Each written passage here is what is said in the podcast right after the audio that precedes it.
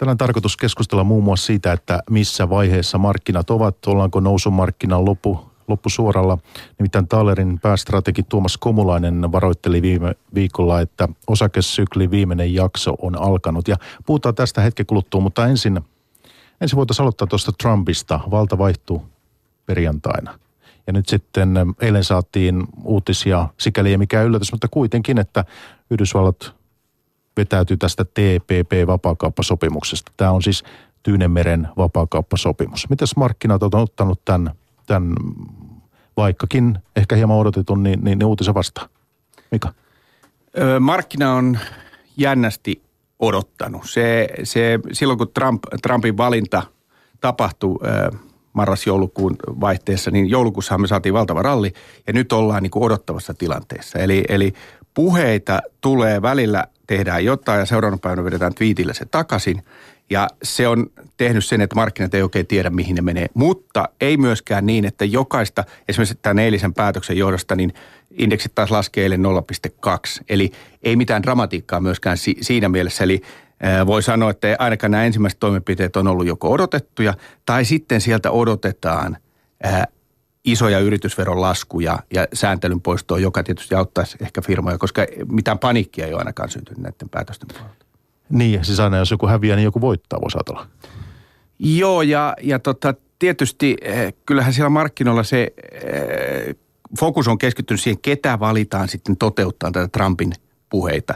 Ja, ja ne valinnat on ollut aika lailla eh, yritysjohtajia taikka Wall Street-pankkiiri lähtökohtaisia, joka itse asiassa sinänsä mielenkiintoista, että Trump nimenomaan vaalikampanjassa sanoi, että sinne ei valita Wall Streetin pankkireita. Nyt niitä on kai suhteellisesti enemmän kuin koskaan kenenkään presidentin aikana. Ja, ja, ja se tietysti, sitten toinen on tämä mahdollinen sääntelypurku, mutta ehkä kaikkein ison asia on yritysveron ja mahdollisesti sitten muidenkin verojen lasku. Republikaani presidentti, republikaani kongressi, republikaani senaatin huone, niin jollei veroja lasketa nyt, niin koska sitten? Mika Heikkilä Taalerilta, sitten Antti Saari OPlta. Mitäs olet ottanut tai itse suhtaudut tähän, tähän eilisiin uutisiin?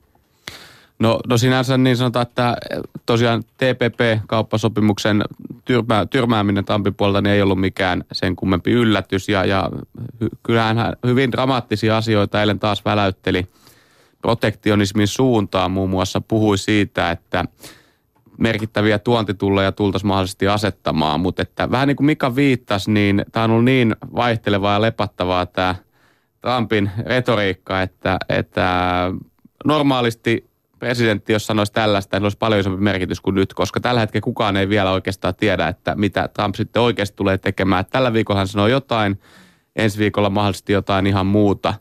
Mutta kyllähän se näin on, että varmasti tässä vaakakupissa painaa myöskin se, että on republikaaneilla hyvin, hyvin laajalainen valta nyt Yhdysvalloissa ja, ja markkina varmasti luottaa siihen, että puolue jossain määrin pitää Trumpin ruodussa ja, ja päästään myöskin tekemään päätöksiä, jotka on yrityssektorin kannalta positiivisia asioita, ennen kaikkea tämä yritysveron lasku, joka sitten nostaisi nettotuloksia hyvin merkittävästi.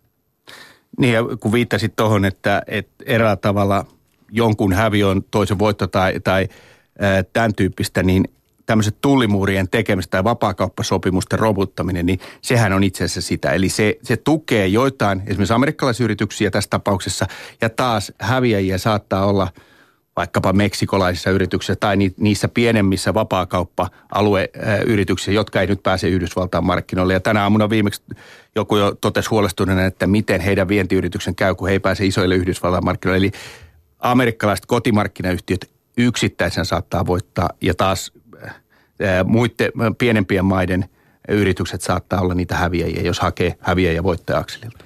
Jos tuota, joo Antti, voitte mm, jatkaa hetken kuluttua, mutta se, että onko Outokumpu tämmöinen, jonka kurssissa on näkynyt. Outokumpuhan tarjosi viime vuonna huimat kyydit, niin, niin tuota, ja osakekurssi moninkertaistui, niin onko Outokumpu yksi näistä yhtiöistä, joka on saanut nostetta näistä Trumpin puheista?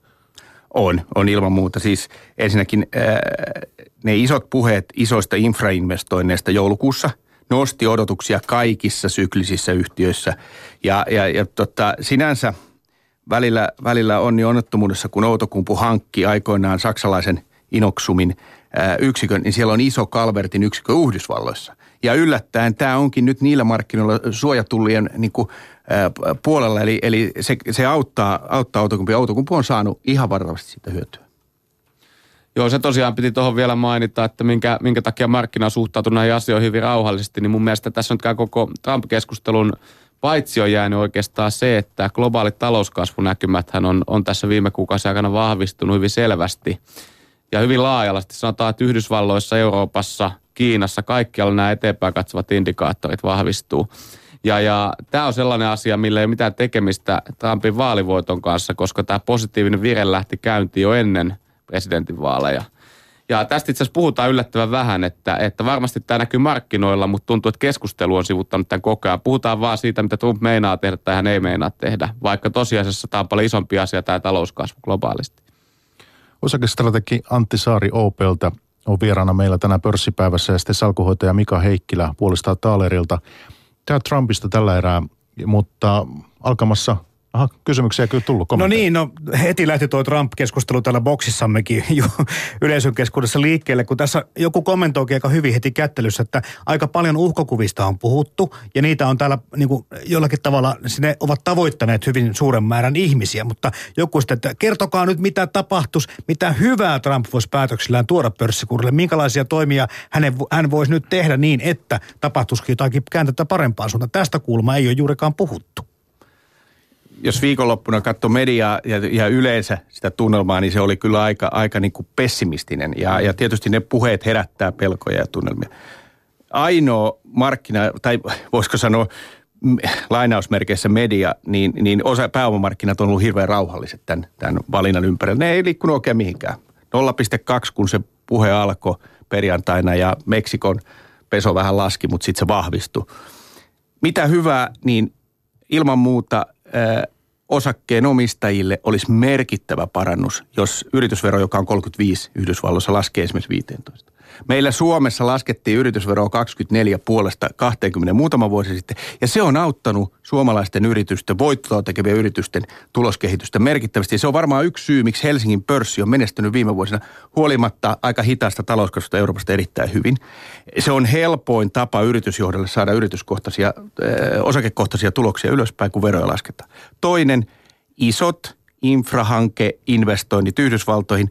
Siitä eikä kukaan käy kiistäminen, että Yhdysvaltojen infra on rapautunut tai se vaatisi niin kuin investointeja ja se malli vaan ei ole mennyt, koska si, si, julkinen sektori ei ole pistänyt rautatiet, tiet, sillat, sitä samaa, mitä itse asiassa meidän, meidän liikenneverkkohankkeessa on puhuttu. Ja, ja ne investoinnit on isoja. Tietysti sitten se iso kysymys, mihin varmaan Anttikin sano, sanoo, että millä ne rahoitetaan. No, no kyllähän ne vela, velanotolla rahoitetaan. Yhdysvalloissa on velkakatto, mutta tähän mennessä se on joustanut joka kerta, kun se on tarttunut tehdä ylöspäin. Ja varmaan velanotolla olisi tämä raha tulossa. Mä voisin tuohon vielä jatkaa, että toki paitsi yritysveron kevennys, niin Trumphan on myöskin luvannut tätä yritysten sääntelyympäristöä keventää todella merkittävästi. Ja tämähän on varmasti se, mikä tulee, tulee ruokkimaan varsinkin niitä pienempiä yhtiöitä ja, ja sitä kautta myöskin työllisyyttä ja talouskasvua. Ja, ja onhan myöskin sitten yritysverotuksen ohella niin Trump puhunut siitä, että kaikissa tuloluokissa myöskin ansioverotus keventyisi. Ja kyllähän tästä on vaan myöskin mahdollisuuksia taas vahvemmalle yksityiselle kulutukselle. Mutta täytyy, mitä tuossa puhuttiin noista infrastruktuuriinvestoinneista, niin itse olen niistä hieman huolissaan. Olen kyllä samaa mieltä Mikan kanssa siitä, että niillä on ilman muuta tarvetta, koska, koska infrahan on aivan kauheassa kunnossa isossa Yhdysvaltoja, mutta – ensimmäinen kysymys tosiaan, että miten se rahoitetaan, velalla se rahoitetaan. Ja tota, hän jossain kohtaa sitä budjettia on Yhdysvalloissakin kiristettävä. Ja toinen asia sitten on oikeastaan se, että mun mielestä nämä elvytykset ajoittuu täysin väärään kohtaan syklin vaihetta. Että tämmöinen projekti on sitten käynnistää 2009. Nyt me ollaan lähellä noususuhdanteen huippua, niin siinä on ylikuumentumisen uhka kyllä mun mielestä käsillä, jos isoja infahankkeja tässä kohtaa ajaa läpi. Okei, hei, tämä tällä erää Trumpista meillä pörssipäivässä. Voitaisiin hänestäkin puhua vaikka kuinka pitkään noista vaikutuksista, mutta kun meillä on aiheita monia, niin mennään eteenpäin. Eli alkamassa on tuloskausi. Tänään muun muassa Eveli Pankki julkaisee tuossa myöhemmin tuloksensa ja sitten viikolla myöhemmin niin saadaan monia muitakin. Muun muassa Telia tulee ulos ja Nordea, jos muistan oikein. minkälaisissa ikään kuin askelmerkkeissä, lähtökohdissa, tunnelmissa, näkymissä lähdetään nyt ottaa tuloksia vastaan? Antti Saari.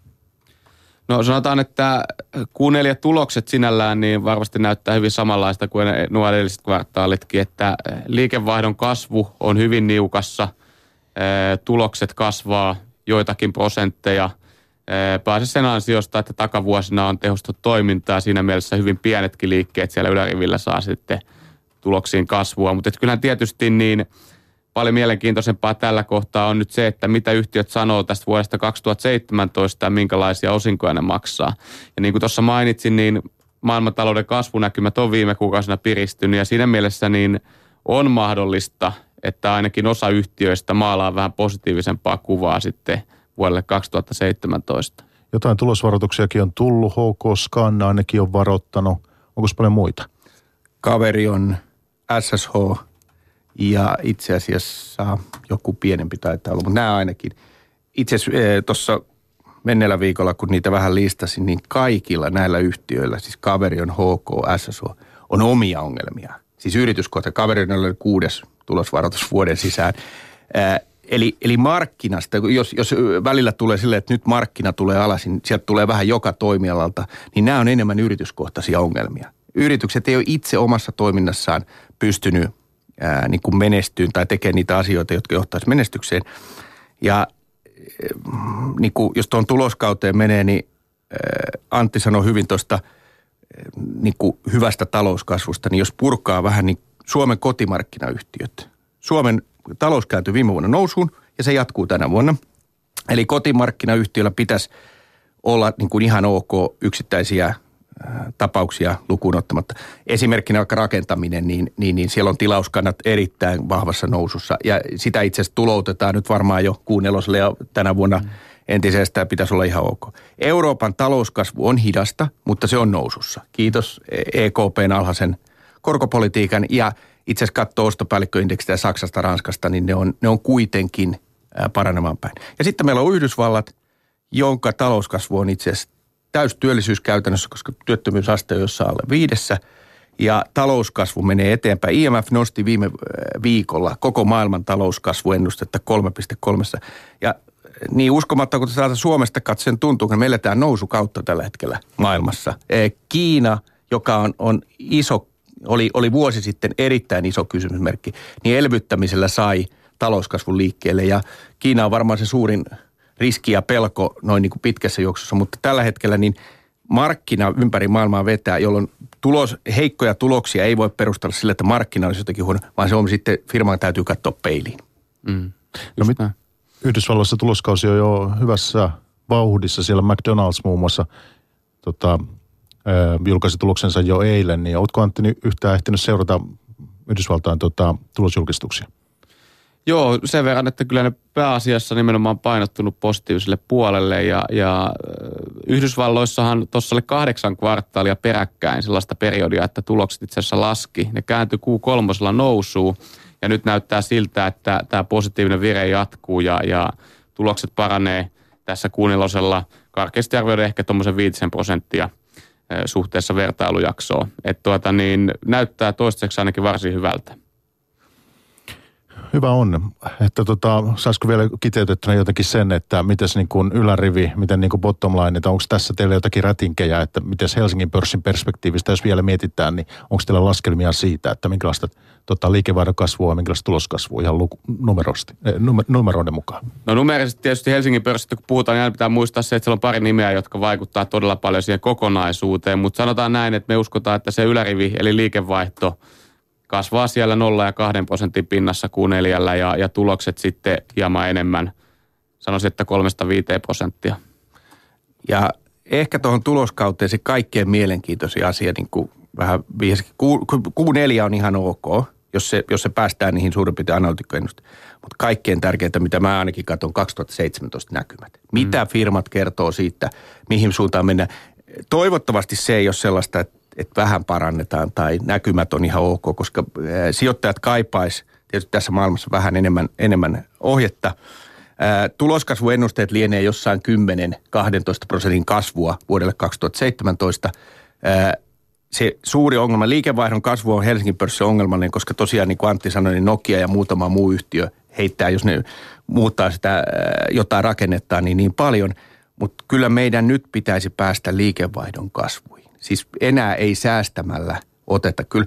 Mutta tässähän on se hieno vaihe, että jos liikevaihdot lähtee kasvuun, niin firmat on niin trimmattuja, että se tuloskasvu on, on paras mahdollinen tässä vaiheessa. Ei tarvitse vielä investoida eikä ottaa hirveästi lisää henkilökuntaa, vaan se tuloskasvu tulee sieltä läpi, jos liikevaihdot yhtään lähtee kasvamaan.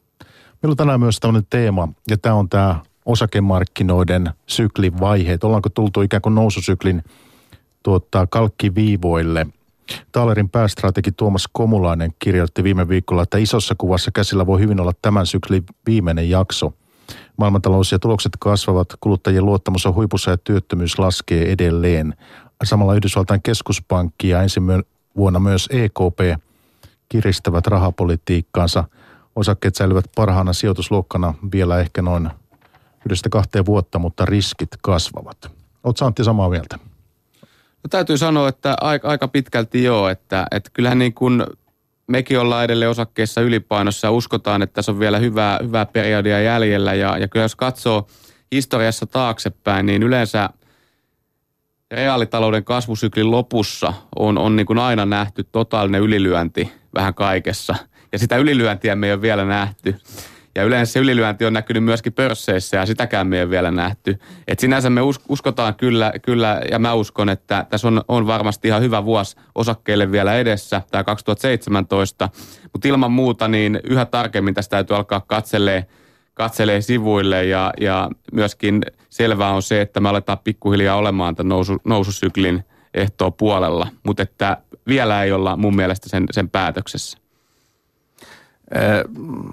Tuomas kirjoitti ton, äh, tota, tai muuta, äh, vi, ne 5-6 vuotta sitten Taalerilla otettiin käyttöön termi osakkeiden vuosikymmen. Me uskottiin, että tästä vuosikymmenestä tulee toisin kuin 2000-luvun ensimmäistä kymmenestä vuodesta, niin, niin osakkeille. Osakkeet on se paras omaisuuslaji ja näin on selkeästi käymässä. Ja, ja tota, ää, aika paljon – suurin syy siihen on ollut keskuspankkien hyvin, hyvin ennätyksellisen ja, ja, ja niin historiallisen alhainen korkopolitiikka. Että on menty nollakorkoihin ensin Yhdysvalloissa ja sitten Euroopassa seurattu perässä miinuskorkoihin.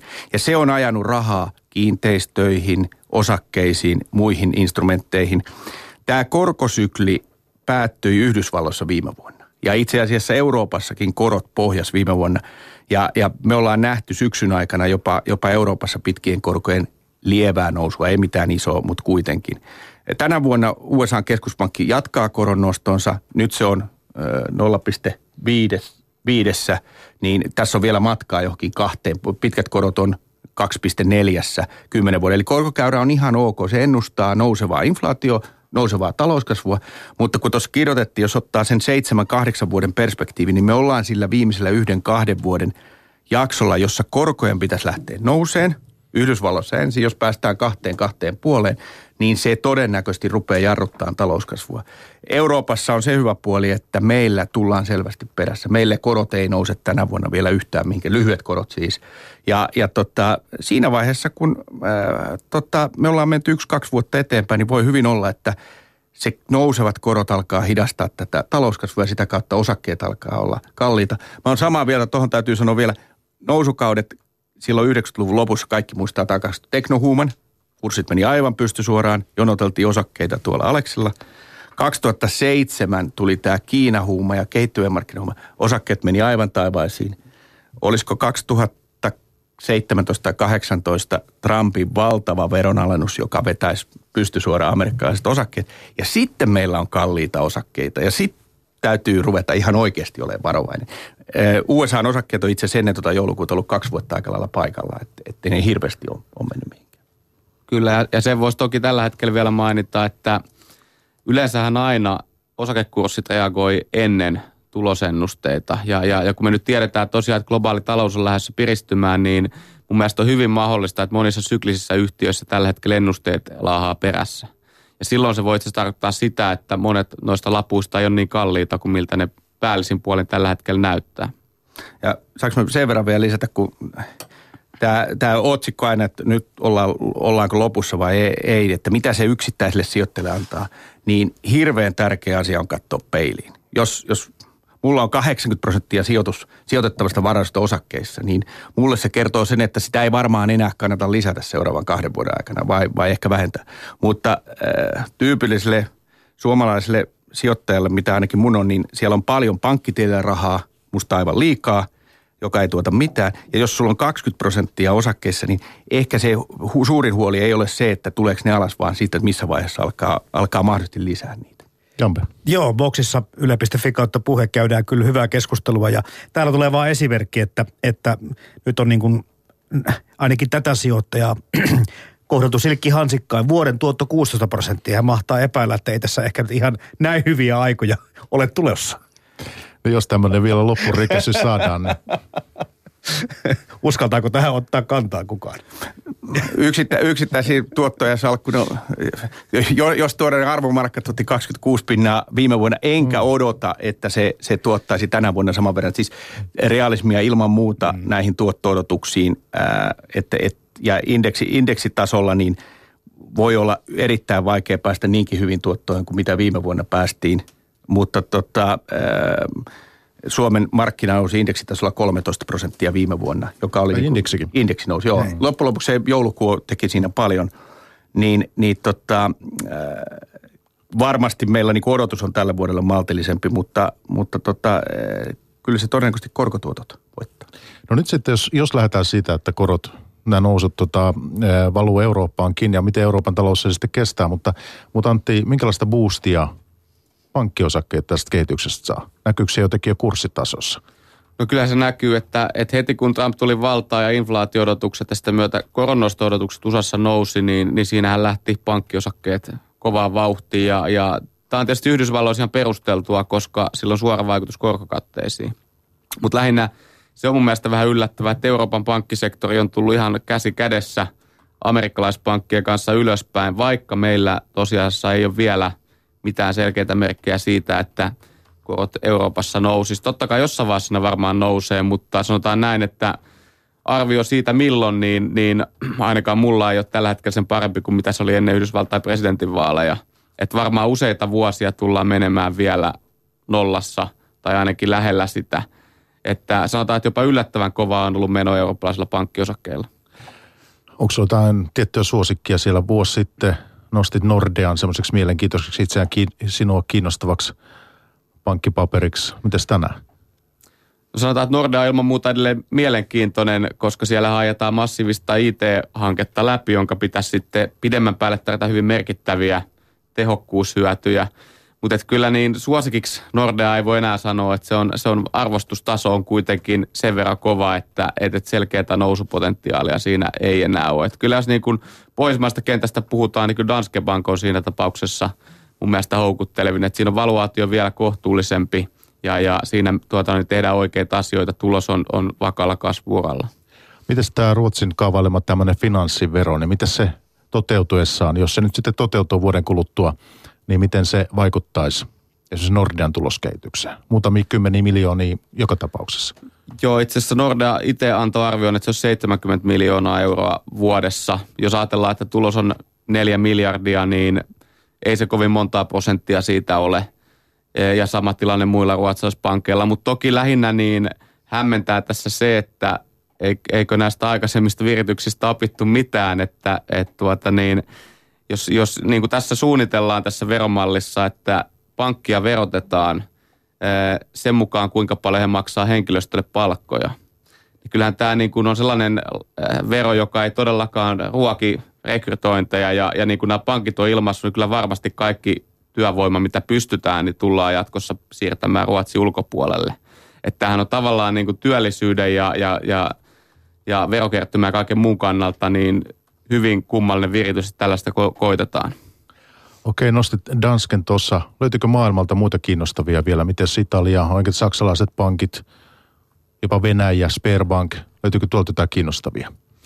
No itälä, itälaiset pankit on aina kiinnostavia, mutta, mutta sanotaan, Ei että, tässä- tässä mielessä. sanotaan, että ne on enemmän sitten semmoisia lottokuponkeja kuin, kuin varsinaisia sijoituskohteita. Että jos, jos tykkää tota, niin riskistä oikein paljon, niin, niin onhan siellä niitä nimiä, mutta sanotaan näin, että en, en lähde kellekään niitä suosittelemaan, koska riskit todella on valtava suuret. Okei, hyvä on. Haluatko Mika tuohon vielä lyhyesti kommentoida? Ehkä, ehkä semmoinen mielenkiintoinen, että siis viime vuonnahan Euroopan pankkiindeksi laski pahimmillaan 25 prosenttia. Se oli surkein sektori sinne kesään asti. Ja Euroopassa on hirveän erityyppisiä. Me on täällä pohjoisessa, niin ollaan parhaassa pankkikentässä ja se mainitussa Italiassa muulla, muussa, niin ollaan todella siellä hinta per tasearvot niin 0,2, 0,3. Siellä on nyt pistetty pankkeja kyllä yhteen. Siellä on ollut hurjia nousuja ihan, ihan viime viikkoina, että, että jonkinlaista rakenteellista muutosta. Ja ehkä vielä siihen, että kun puhuttiin tuosta täälläkin tulevasta pankkien finanssiverosta ja sääntelystä, niin mielenkiintoista nähdä, koska on todennäköistä, että Trumpin, palaan sen verran siihen Trumpin hallintoon, että kun se purkaa pankkien sääntelyä Yhdysvalloista, niin voiko Eurooppa vaan katsella perässä olla tekemättä omille pankeille mitään ja lisätä tätä sääntelyä, joka, jota tulee me ei ole pankki, mutta, mutta sitä tulee meillekin sijoituspalveluyrityksenä, vaikka kuinka paljon mä tiedän, että pohjo- tai tuonne OPC tulee valtava määrä juristeja ja muuta, muuta sääntelyä. Eli, eli sen, sen sääntelyn niin kuin jonkinmoinen niin kuin, äh, ehkä jo miettiminen, että onks, mikä on enää järkevää, niin, niin on varmaan paikallaan myös Euroopassa. Mutta vielä kertauksena, niin, niin Antti, esimerkiksi saksalaispankit, niiden osakkeet, niin äh, voisiko ne olla missään mielessä kiinnostavia ne ostokohteita? Ihan lyhyesti. Öö, sanotaan, että liiketoiminta niillä on mun mielestä aika pahasti kuralla, että, että kiinnostavia ainoastaan oikeastaan niin kuin tämmöisenä momentum-pelinä, että jos uskoo siihen, että, että toi pankkisektori yleisesti ottaen jatkaa ylöspäin, niin nämä on sellaisia nimiä, mitkä varmaan tulee sitten, sitten voimakkaammin ylös kuin, kuin tämmöiset vakaat pelurit, kuten esimerkiksi Nordea. Mutta, mutta se, että jos katsoo ihan sitä tuloksetekoedellytyksiä, niin kyllä mun mielestä näyttää edelleen vaikealta lähivuosille. Että siinä mielessä niin vaikea lähteä suosittelemaan. Hyvä on. Mika, sä äh, luotsalit kahtakin rahastoa tällä Taalerilla ja toinen äh, sisältää tällaisia pienyhtiöitä ja toinen sitä arvoyhtiöitä. Kun mä niitä katselin tässä ennen lähetystä, että mitä siellä salkuussa sinulla on, kun olet salkuhoitaja, niin silmä osui muun muassa sellainen, että molemmista löytyy Kapmani, tällainen pääomasijoitusyhtiö. Nyt heillä on tämmöinen Norvestian kanssa yritysjärjestely menossa ja on loppusuorallakin sä näet selkeästi nyt Kapmanis potentiaalia. Joo, ja ollaan nähty itse asiassa useampi vuosi. Mikromarkka on kolme vuotta ja arvomarkka on, on kuusi ja puoli vuotta vanha rahasto. Sen verran taustalla, että, että tota, pääomasijoitusyhtiö, jolla oli, on niin kuin aika paljon ollut sijoitettavaa, erittäin hyvä historia ja, ja tota se toiminta niin kuin pääoma, pääomasijoitusta ei vaadi hirvittävästi pääomaa. Se on ollut hinta per tasearvolta arvoyhtiö, joka on aika, voisiko sanoa, ainutlaatusta. Ja, ja siellä on ollut selkeästi rakenteellisia ongelmia, jossa, jossa tulos ei ole mennyt osakkeenomistajille asti täysmääräisesti, vaan se on jäänyt sinne johonkin väliin. Ja, ja tota, mikromarkassa, jossa me myöskin haetaan eri toimialoilta, niin haluttu ottaa yksi finanssiyhtiö, joka on halpa, jolla on potentiaalia.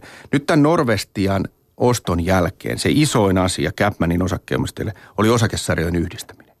Siellä oli aikaisemmin äh, kaksi osakesarjaa, jossa vanhat partnerit hallitsi isommalla ääni, äh, äänivaltaerolla. Nyt ne pistetään yhteen.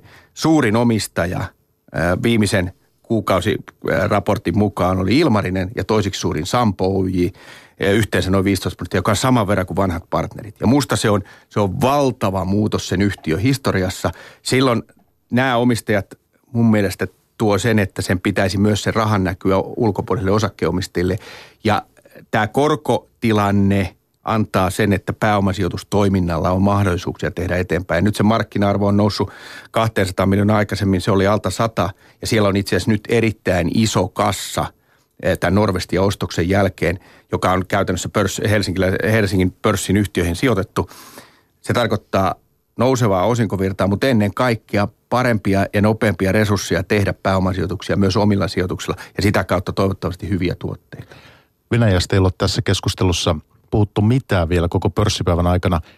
Se voitaisiin tehdä tässä yhteydessä, nimittäin Kapmanilla on kuitenkin tätä toimintaa myös Venäjällä. Minkälaista se on? Kerro meille jotakin siitä. No muistaakseni siellä on yksi Venäjä-rahasto, joka, joka kerättiin juuri ennen Venäjän kriisiä ja sitä ei oltu ehdottu kai kahta sijoitusta lukuun ottamatta, nyt jos muistan oikein.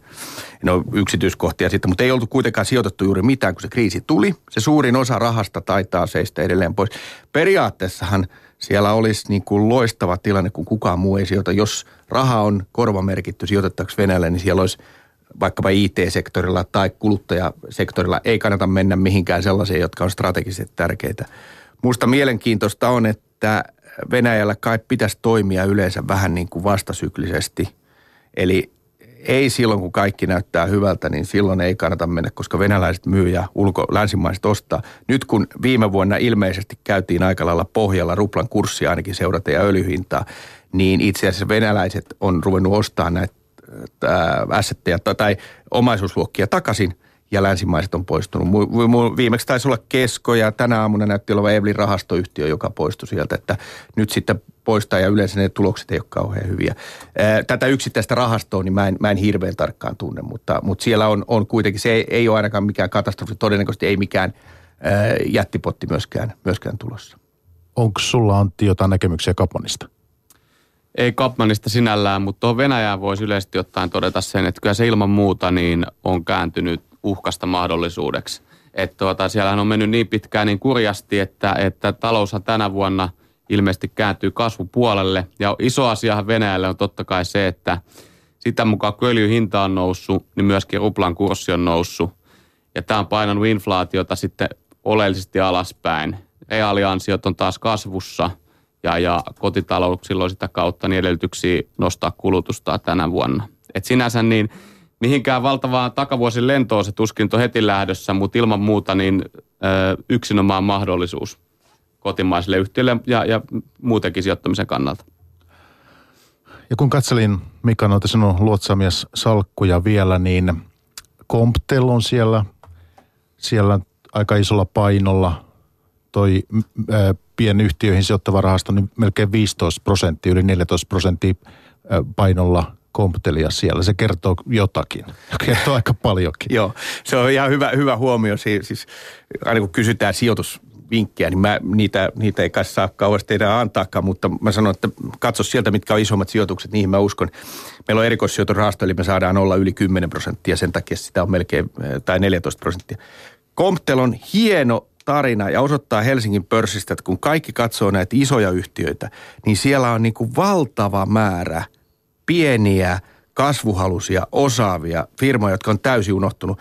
Kun me Mikromarkka perustettiin kolme vuotta sitten, niin puolet kappalemäärästä Helsingin pörssin yhtiöstä oli markkina-arvoltaan alle 150 miljoonaa euroa.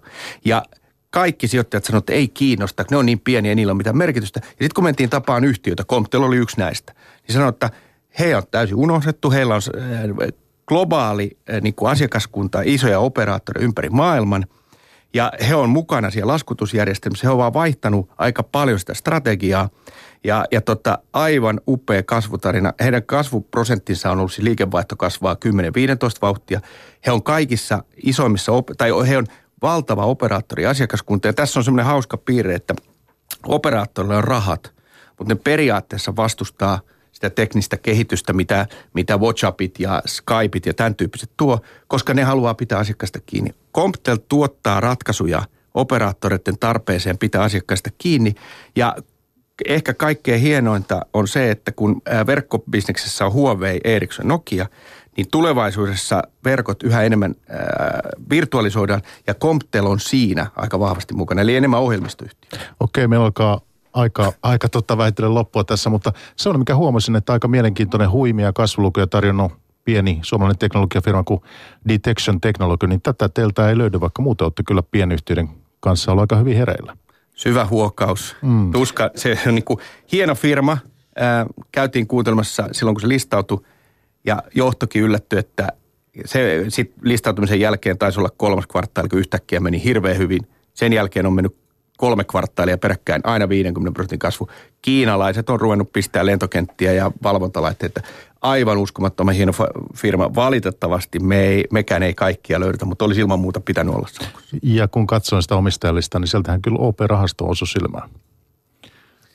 Joo, en ole itse sen, sen tarkemmin seurannut yhtiötä, mutta näin, näin on. Okei, hei, ää, aika alkaa vähitellen loppuun ja meidän täytyy summalla. Onko siellä kysymyksiä Jampa vielä tullut? Kommentteja? Joo, tässä on vähän tuota, niin, niin, ö, kyselty inflaatiokehityksestä ja miten se vaikuttaa tähän kaikkeen, tähän osakekursseihin. Mutta sitten tota, toi Venäjä-kysymys pyöri tässä aika moneltakin kantilta. Ja täällä kysyttiin muun muassa sitä, että että, että tämä kaasu ja öljy, joo, mutta mitäs muuta sieltä nyt sitten viedään?